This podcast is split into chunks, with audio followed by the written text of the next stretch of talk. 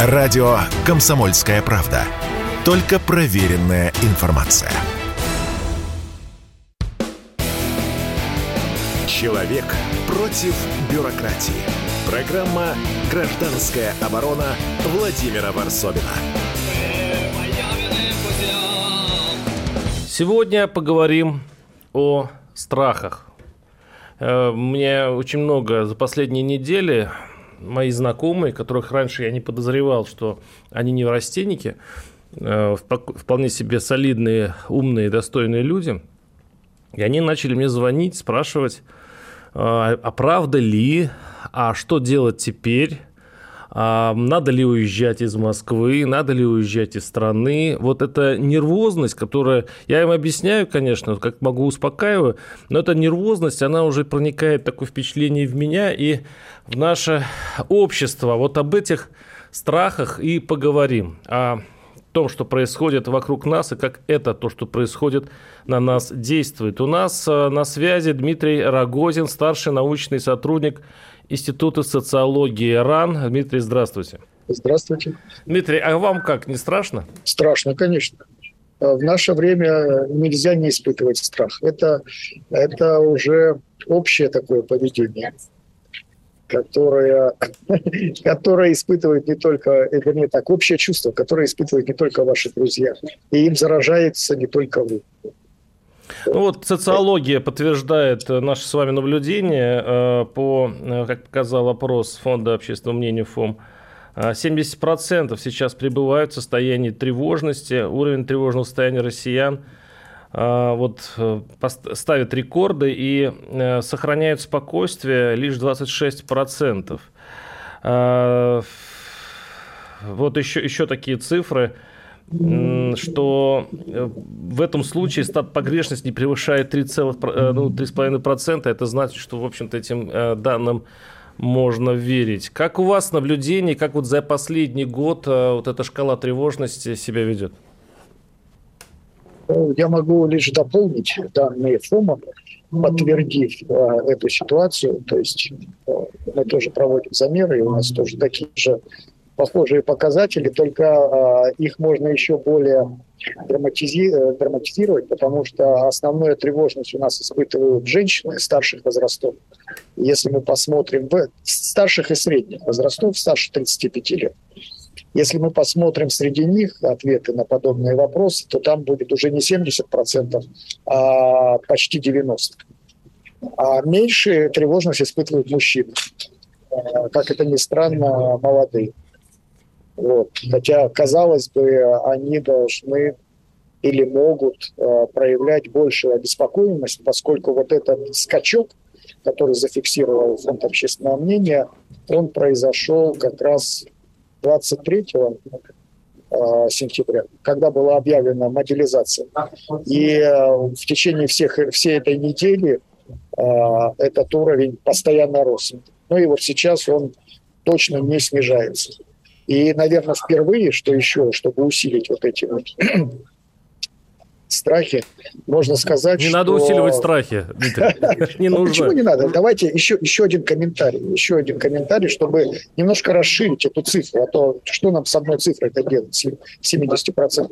Наверное, впервые вот в, в, в эту осень у нас чувство тревожности стали испытывать сильнее жители малых городов и сел чем это было раньше. То есть раньше вот эти панические настроения и нервозность, и обращение к психотерапевтам, это была в основном привилегия жителей крупных городов, мегаполисов. То теперь мы видим, что различие между типом населенного пункта, если говорить там, языком э, тех, кто проводит опрос, то есть между БГТ, э, малыми городами, селами и большими городами, таких различий почти нет. То есть всем плохо как-то живется теперь. А, напоминаю, что у нас э, в нашей виртуальной студии Дмитрий Рогозин, старший научный сотрудник Института социологии и говорим мы о нашем психологическом состоянии. Кстати, буквально на днях прошел Международный день психического здоровья. И очень как-то вовремя. Я вообще, я вообще считаю, что этот день надо делать э, выходным днем, красным днем календаря, потому что э, для того, чтобы восстановить э, веру в будущее, и свое равновесие, э, ну, это, это большая, по-моему, стратегическая задача сейчас для государства.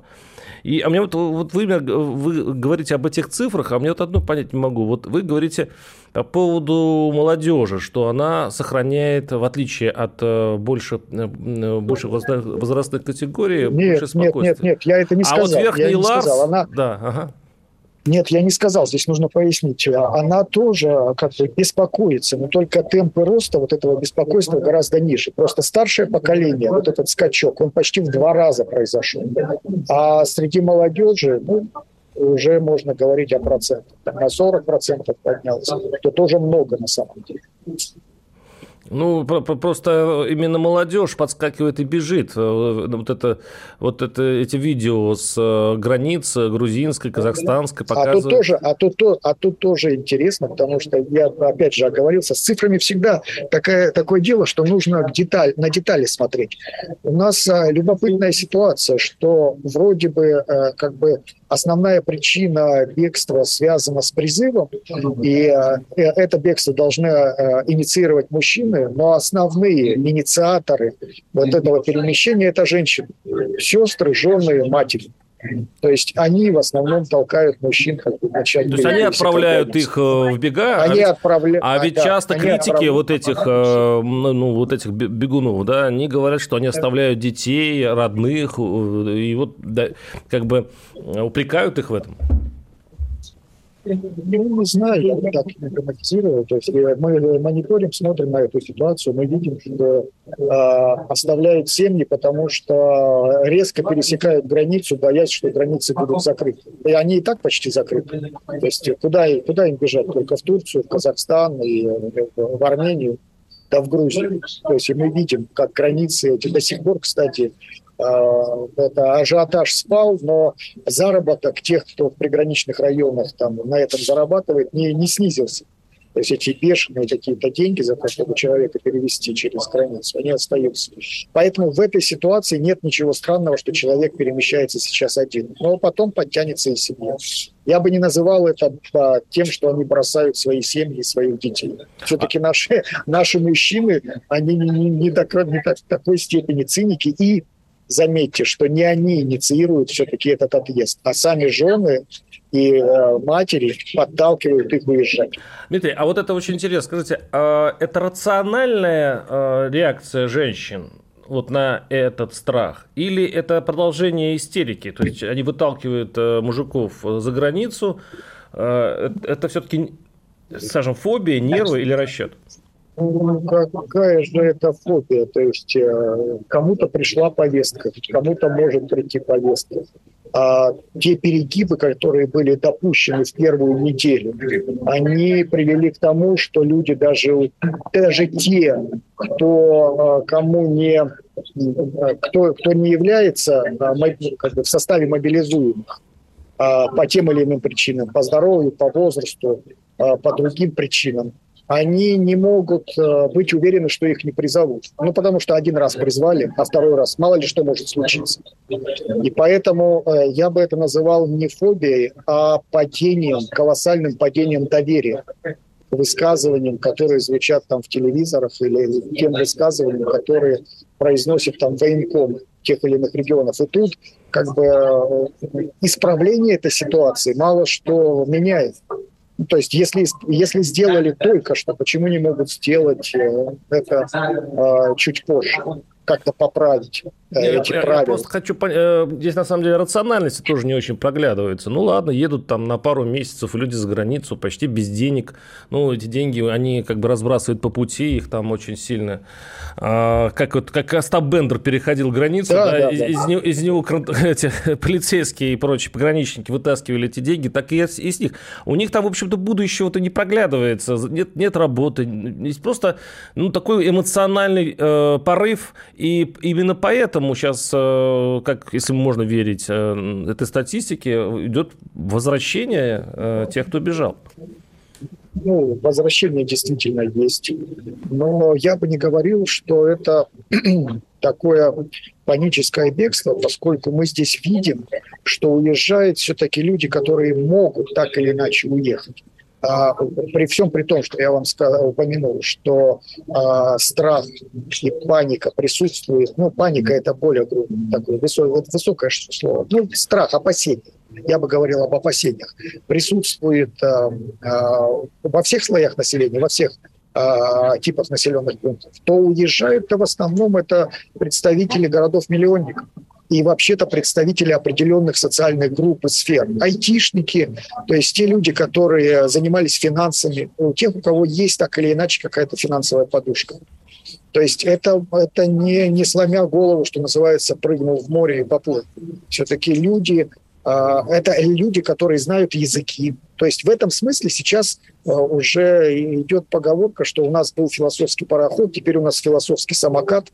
То есть это люди, которые покупают самокат, чтобы пересечь границу. Согла... То есть действительно у нас, Согласен. у нас идет отток. Да, идет отток. Я просто только что вернулся из Грузии, Казахстана, Армении. Я вот сейчас такой сделал такой вояж. Ну и, в общем, даже видно по билетам, по... сейчас возвращение идет. То есть сейчас, если раньше бешеные деньги стоили билет туда, то сейчас разбирают билеты обратно. Поэтому то, что вот э, люди рационально поступили, опровергает вот это именно эта статистика. Мы поговорим об этом, ну и еще о многом другом. Это, это тема, конечно, бескрайняя. Э, с Дмитрием Рогозиным, старшим научным сотрудником Института социологии ИРАН. Буквально через пару-тройку минут. Сейчас у нас небольшой блок рекламы. Радио «Комсомольская правда». Никаких фейков, только правда. Человек против бюрократии. Программа «Гражданская оборона» Владимира Варсобина. Да, у микрофона Владимир Варсобин, и у нас э, в студии, в нашей виртуальной студии, наш гость, э, сотрудник Института социологии РАН, старший научный сотрудник Института социологии РАН Дмитрий Рогозин. Э, мы в предыдущей части передачи начали говорить вообще о страхах, и, конечно же, начали с наших беглецов, которые стали потихонечку возвращенцами. А, но это не, ограничивается вот э, именно вот, эти, вот этим феноменом э, эмоциональное потрясение наших людей. Э, и есть такая даже статистика. Вот врачи-психиатры подметили такое, такую тенденцию. Рост обращений пациентов с тревожно-депрессивными расстройствами увеличились как минимум на 20%. А, различные проявления тревожных расстройств на 60%, панические атаки на 40%. То есть это, это не просто какое-то социальное явление, когда люди перемещаются с, от страха из одной географической точки в другую, но это вредит нашему здоровью. А, Дмитрий, как э, это нормальная вообще реакция человеческого организма э, реагировать на опасности. Когда э, к тебе подносят, э, там, к руке, к руке подносят зажигалку, она, конечно, э, отстраняется. Когда люди сталкиваются с тем, что сейчас происходит в мире, когда вот буквально сегодня, очень интересно, да, вот можно открыть новости и почитать, что Макрон э, заявил, ну там и французское правительство заявило, что не будет применять ядерное оружие против России в том-то таком-то случае. Вроде позитивная информация, но ты ощущаешь себя в таком мире, где это уже нормально. То есть, если когда э, предполагают, что это возможно. Э, это нормальная реакция людей, э, ну, как-то аккумулировать силы, каким-то образом сосредоточиться и пусть с помощью нервов как-то помочь себе выбраться из этой ситуации. Не естественно ли это реакция, которую мы сейчас обсуждаем? Я думаю, естественно, это ну, нормальной реакцией сложно назвать психическое расстройство. То есть это скорее реакция закономерная, поскольку вы абсолютно правы.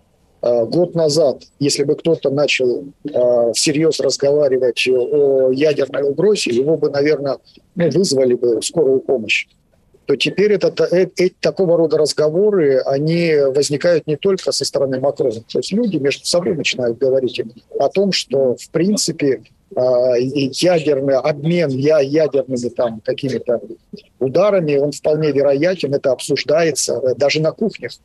И вот это очень ненормально. Это очень ненормальная ситуация. Я бы говорил здесь о ненормальности не людей, не человека отдельно, о ненормальности общественного мнения, то есть социальной обстановки, которая подогревается и слухами, и домыслами, и, э, что греха таить, и различными политическими решениями. А власти как ну, вы видите, все-таки реагируют на это? Это э, идет в пользу нашей э, политики государственной вот эти настроения или вредят ей? Конечно, вредят. Ну, как могут, как это, это вы сами уже как бы ответили на это. Почему? Вопрос. Как Не, ну, мобилизация, панически... условно говоря, а, это, если люди чувствуют угрозу, они мобилизуются внутри, и они пытаются эту угрозу предотвратить. Таким образом, должен быть, по идее, рост патриотизма, рост желания защититься. Здесь есть экзистенциальный разлад. То есть, вообще-то, если мы посмотрим на профайл тех людей, которые уезжают, это люди, которые смотрят новостную ленту не только российских телеканалов, но и западных. И здесь, э, вот кроме того, что выступал Макрон, ведь совсем на днях было постановление ООН о непризнании э, как бы, присоединенных областей и о требовании вернуть их назад в Украину. И когда люди смотрят, что весь мир э, голосует за одно, а там Россию поддерживают всего четыре страны, то в этом смысле возникает огромный когнитивный диссонанс. Как можно быть патриотом страны, когда весь мир тогда получается враги как, как вообще в такой ситуации жить. Поэтому здесь неудивительно, что люди даже с патриотическими настроениями, они начинают ну, чувствовать себя, ну, мало сказать, дискомфортно, очень плохо. И это, конечно, плохо для страны в целом. Здесь нет никаких, никаких других, я думаю, выводов из этой ситуации. Смотрите, а не получается, что вы говорите, э, мы говорим вместе с вами все-таки о небольшой э, страте, это вот э, те, которые, как вы говорите, читают новости с обоих сторон, имеют Э, возможность поехать за границу там, или, э, ну, скажем, такой креативный класс. А ведь социология показывает, что 80% населения одобряет э, и референдумы, и присоединение территорий. А в этом случае какой-то парадокс получается. Смотрите, 80% одобряют, и при этом 70% пребывают в шоке.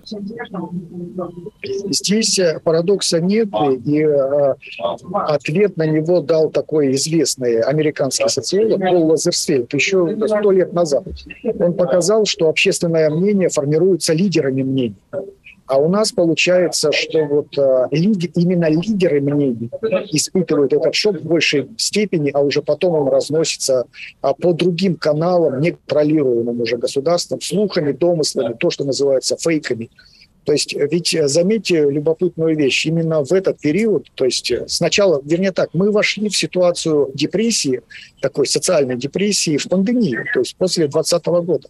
И именно после 2020 года у нас возродился такой институт, как институт анекдотов. То есть до этого как-то мы 20 лет уже начали забывать, что такое анекдот.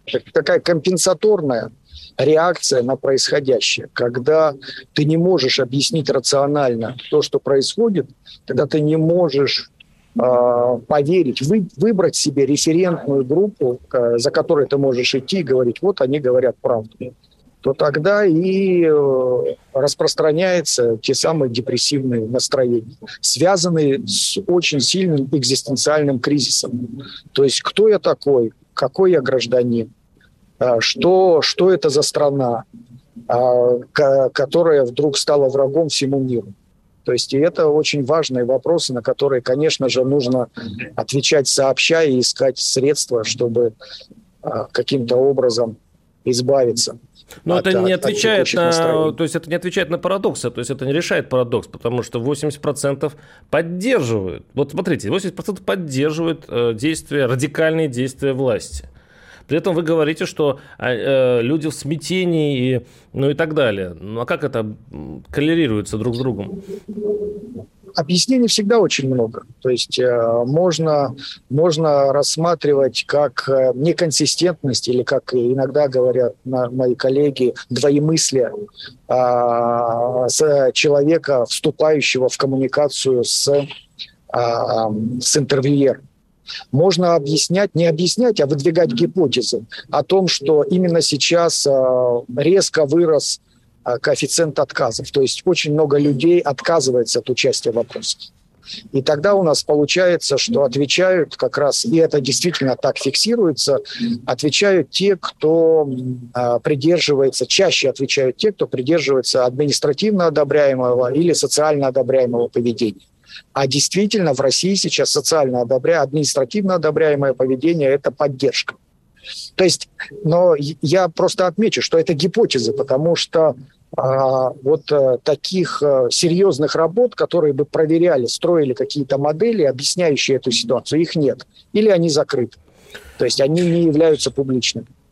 Ну... И это еще одна, кстати, проблема, которая у нас произошла, потому что поле публичного диалога у нас резко сократилось. То есть заметьте, что вот мы с вами сейчас об этой ситуации разговариваем ну, в спокойном тоне, пытаемся как-то разобраться. А если мы посмотрим на какие-то телевизионные каналы, мы увидим там только крик и ругань, и обвинения друг друга в, там, в самых смертных грехах. И это тоже влияет негативно на общественное, там, э, общественное настроение, общественное самочувствие. А какая-то беда социологии, я ее тоже чувствую, а, потому что, с одной стороны, вот вы говорите а, то, что я тоже наблюдаю, но с другой стороны, вот мой приятель, его, ему пришла повестка, он с ужасом пошел в военкомат, ну, там он все вроде разрешилось, он не годен и прочее, но он мне сказал, а ты знаешь, сколько там добровольцев? Сколько людей в Москве, в Москве, которая, казалось бы, город ну, пропитанные вот этим западничеством и так далее, сколько людей сами рвутся, значит, на фронт, и э, что подтверждает, в общем-то, те э, 8, выкладки по 80%, что бы там ни говорили. Но социология, да, она как будто заблудилась сейчас в трех соснах из-за того, что вот мы э, с вами сейчас и обсуждаем. И э, сейчас мы прервемся на пару минут, уйдем на рекламу и вернемся в том же составе и с той же темой, которая, опять-таки, имеет очень много развилок, ответвлений и грустных парадоксов. Оставайтесь с нами. Радио «Комсомольская правда». Мы быстрее телеграм-каналов. Человек против бюрократии. Программа «Гражданская оборона» Владимира Варсовина. Да, у микрофона Владимир Варсобин и с нами Дмитрий Рогозин, старший научный сотрудник Института социологии РАН. Э, социология показывает, что было три тревожных точки, э, всплески тревоги. Это, конечно, февраль, э, май и сентябрь. Я не знаю, можно ли говорить о том, что сейчас уровень тревожности спадает, как во время любого кризиса пика есть э, это острая вершина, а потом вроде бы нет, не, нельзя, скорее, скорее плат, скорее плат, спада еще нет. Да, и э, ясно, что последнее вот это явление, оно связано с мобилизацией. Как мобилизация повлияла на э, психологическое здоровье людей и что такое мобилизация? Как э, люди решили для себя, э, этот, э, для себя этот вопрос? Это хорошо или плохо? Плохо. Мобилизация – это повестка близкому человеку, который уезжает из семьи, возникает, как правило, это тот, кто является ну, как бы человеком зарабатывающим, то есть содержащим семью. А, и человек этот уезжает не на сборы, а уезжает на там, реальные военные действия.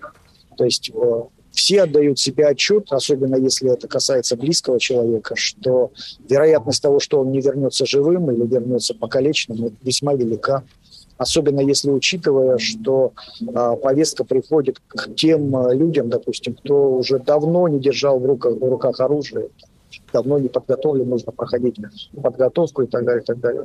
Поэтому э, в, в рамках личных отношений это очень часто вызывает негатив. Другое дело, здесь очень важно э, вспомнить, что вот этот э, негатив, он в большей степени связан с э, женским населением, с женским составом семьи, поскольку пацифистами, настоящими пацифистами и борцами за мир у нас, конечно, являются женщины, поскольку от мужчин, в том числе и в вопросах, очень часто звучит... Я, я честно говоря, не, не видел такой эйфории добровольцев, но я видел и слышал наших вопросах то, что мужчина говорит, что если повестка придет, то я пойду.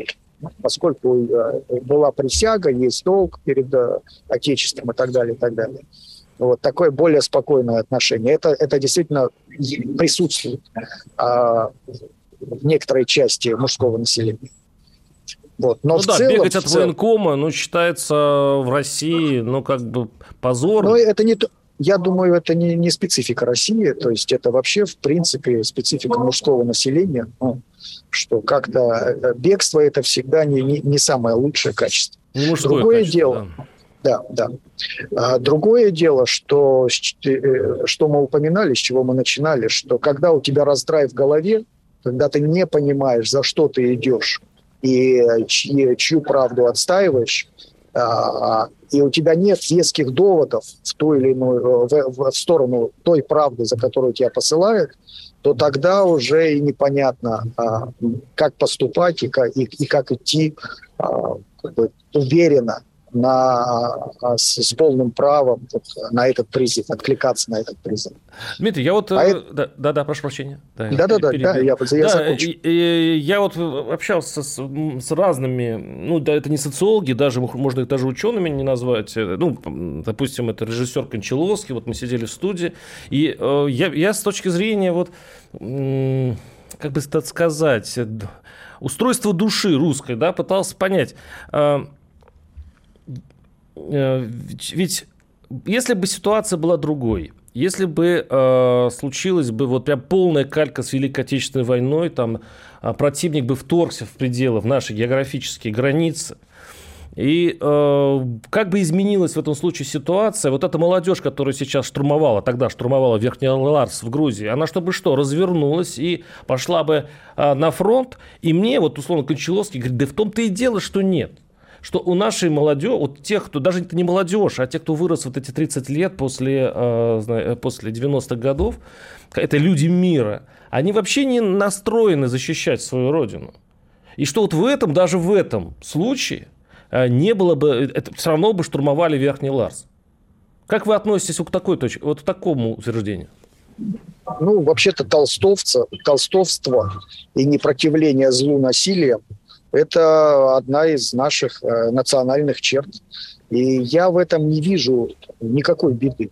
Ну, в общем-то, э, пацифисты, э, те люди, которые не могут взять в руки оружие, это не самая плохая часть населения. А, не думаю, что здесь нужно клеймить кого-то там. В Великой Отечественной войну их расстреливали, вообще-то говоря, вот этих пацифистов. В том-то и дело. В том-то и дело, да. И, в общем-то, да, с одобрения народа, но, потому что защищать но, свою родину-то нужно. Конечно, тут мы сталкиваемся с, с этическими принципами, как бы, с этическими дилеммами, на которые практически невозможно ответить однозначно, как это ни странно. Это та самая дилемма вагонетки. То есть э, задавить одного человека или пятерых. Вот, вообще убить человека, даже если он твой враг, насколько ты можешь. Именно на этом строится вообще-то художественный фильм, когда а, герой не может выстрелить. И мы можем, конечно, на диване на него кричать, что он а, трус и подлец и, там, и так далее. Но, в принципе, а, человек по своей природе не, ну, как бы не склонен, или некоторые люди по своей природе не склонны убивать себе подобных, даже если те являются их врагами. Как со временем изменится, если тенденция... Ну, говорят, что, вообще-то говоря, этот конфликт э, будет развиваться по палестинскому сценарию, что это будет затяжное, и что этот стресс, который сейчас э, испытывают люди, он может при, перейти в хроническую форму и даже в привычную форму. Согласитесь, русский народ, он вообще э, достаточно пластичен. Адаптивен. Да, Адаптивен. пластичен. И э, даже если это все продолжится, э, и мы с вами встретимся через, э, допустим, полгода, не э, получится ли так, что мы заметим, что ситуация с э, вот именно с, с той проблемой, которую мы сейчас обсуждаем, изменится в лучшую, как ни парадоксально, сторону? Вполне возможно, но потому что в лучшую сторону измениться вполне легко мы сейчас наверху, что называется, проблемы. Скатиться чуть вниз, но это просто закономерно по, по, по статистическим законам. Потому что куда уж больше, что 90% что ли будет у нас находиться в состоянии депрессии или 100, но это уже чересчур.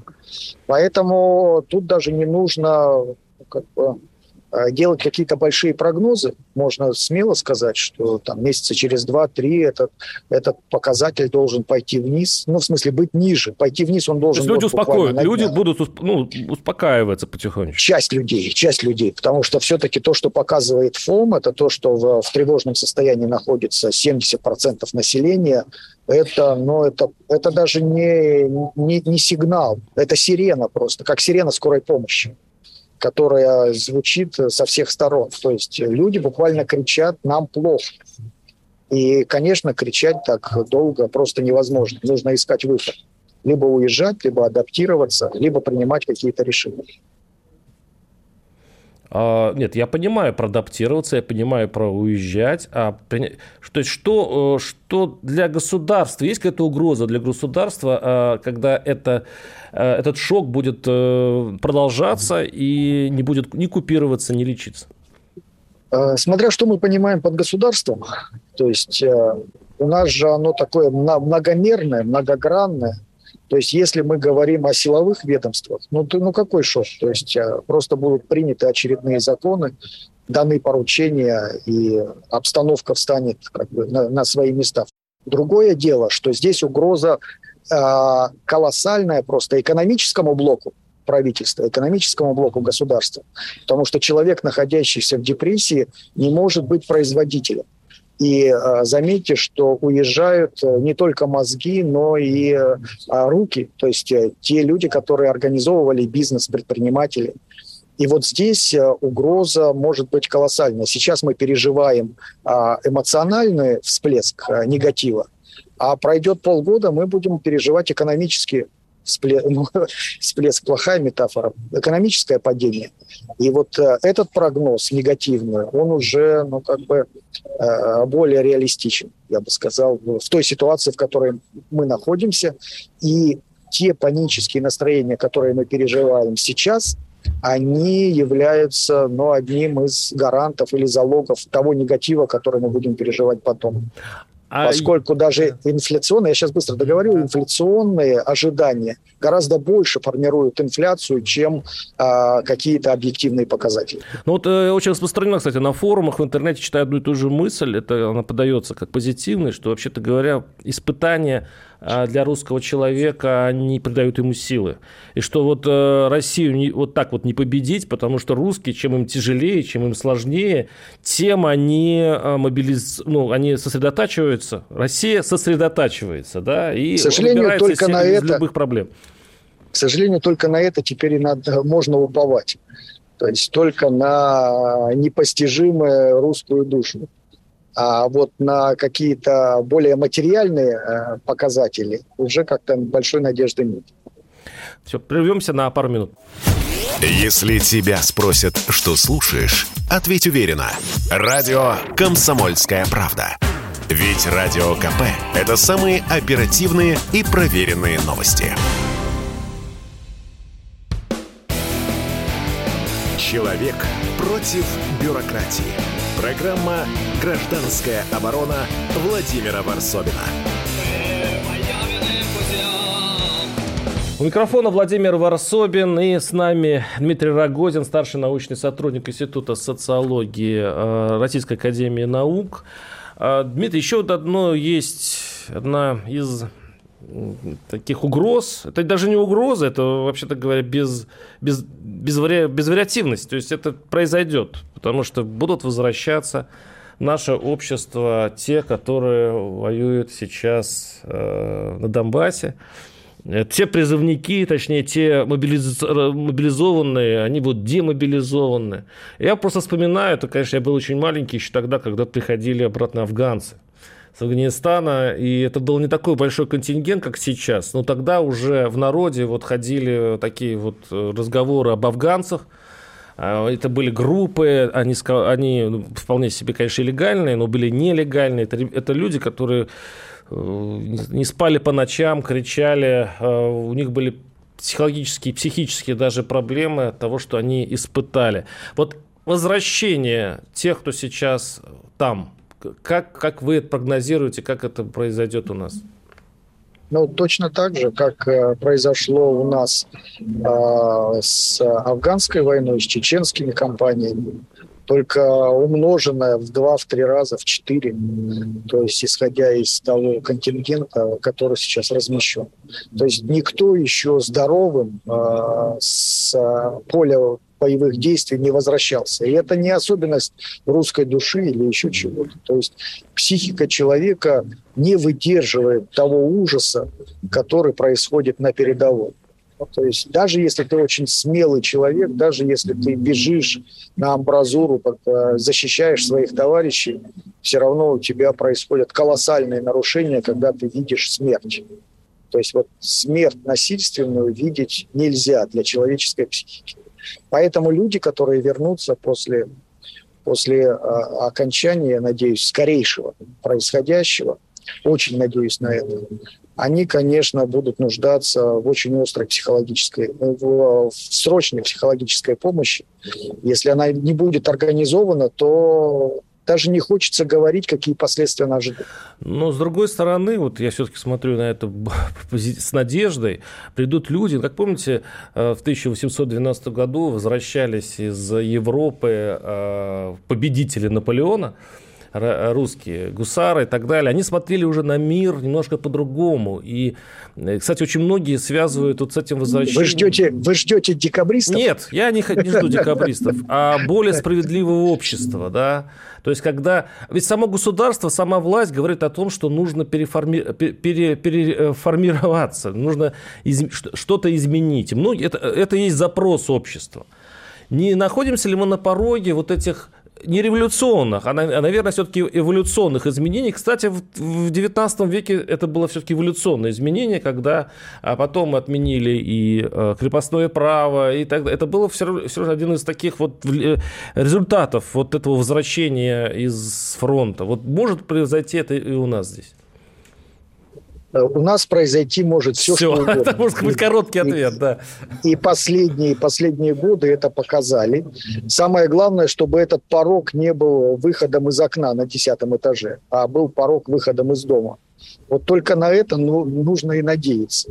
А то, что э, э, текущие события уж точно не сломят русский народ, и, он, э, и ему даже не нужно из пепла-то возрождаться, потому что, в общем-то, при всех тех трагедиях, в которые мы попадали, умудрялись попадать по своей глупости или по чужой вине, а, мы никогда в пепел не превращались. То есть в это я точно абсолютно верю, то есть даже без, без, без всяких без, без всяких но. Нет, потому что идет такая мысль, прогноз. что или мы, или э, победа, или уничтожение России.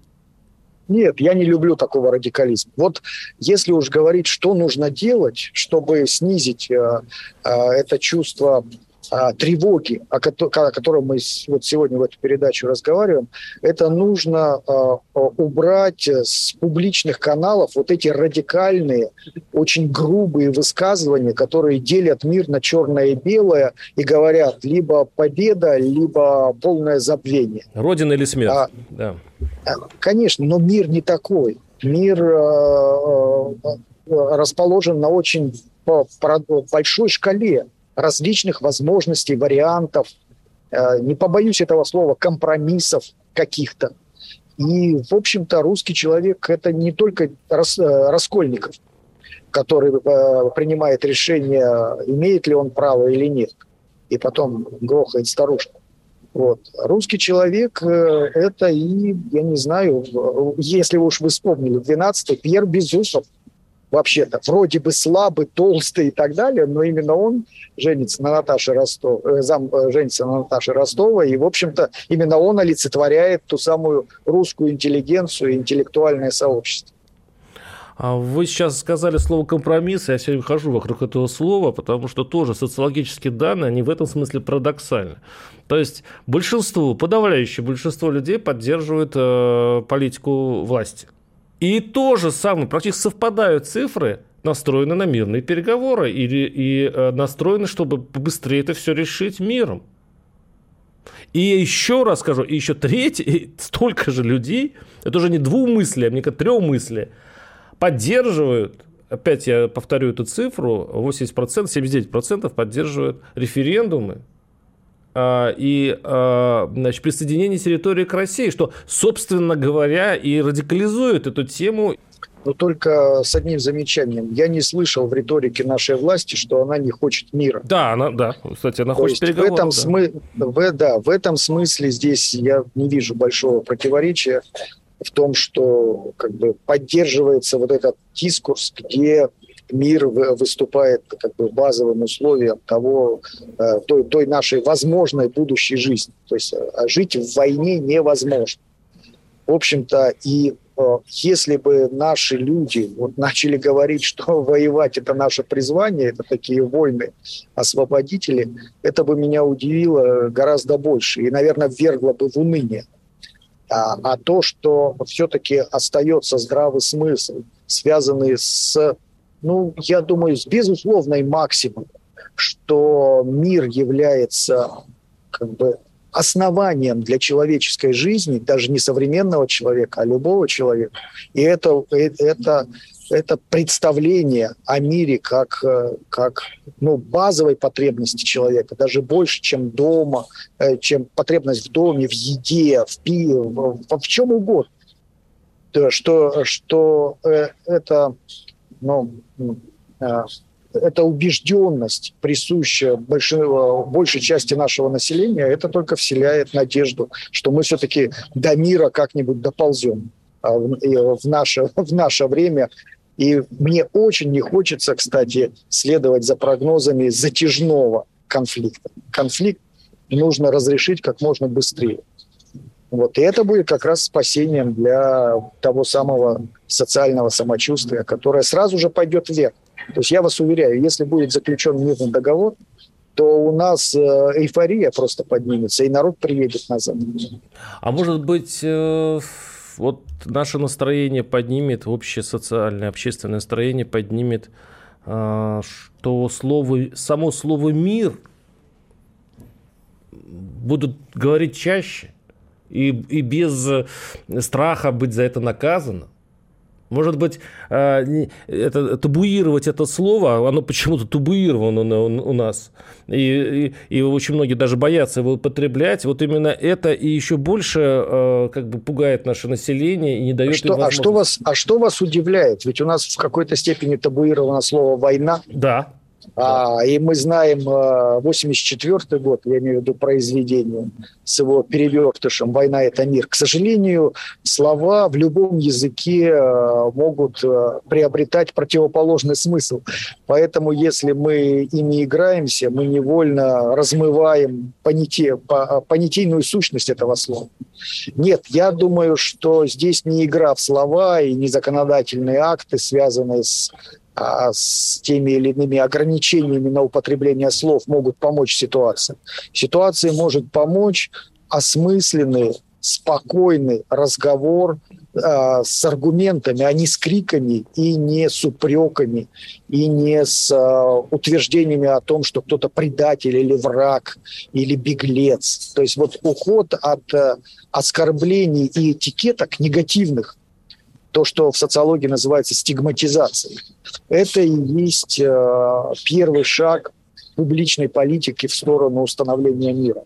Мир может быть установлен, установлен только рационально. Эмоционально его не установить. И примером такого разговора, я надеюсь, послужит наш с вами эфир, наша с вами передача, где мы просто спокойно обсудили эту тему. И да, мы старались. Мы, мы старались, старались с Дмитрием Рогозиным, старшим научным сотрудником Института социологии Российской Академии Наук, за что ему огромное спасибо. До свидания. До свидания. До Всего доброго. До свидания. Программа «Гражданская оборона» Владимира Варсовина.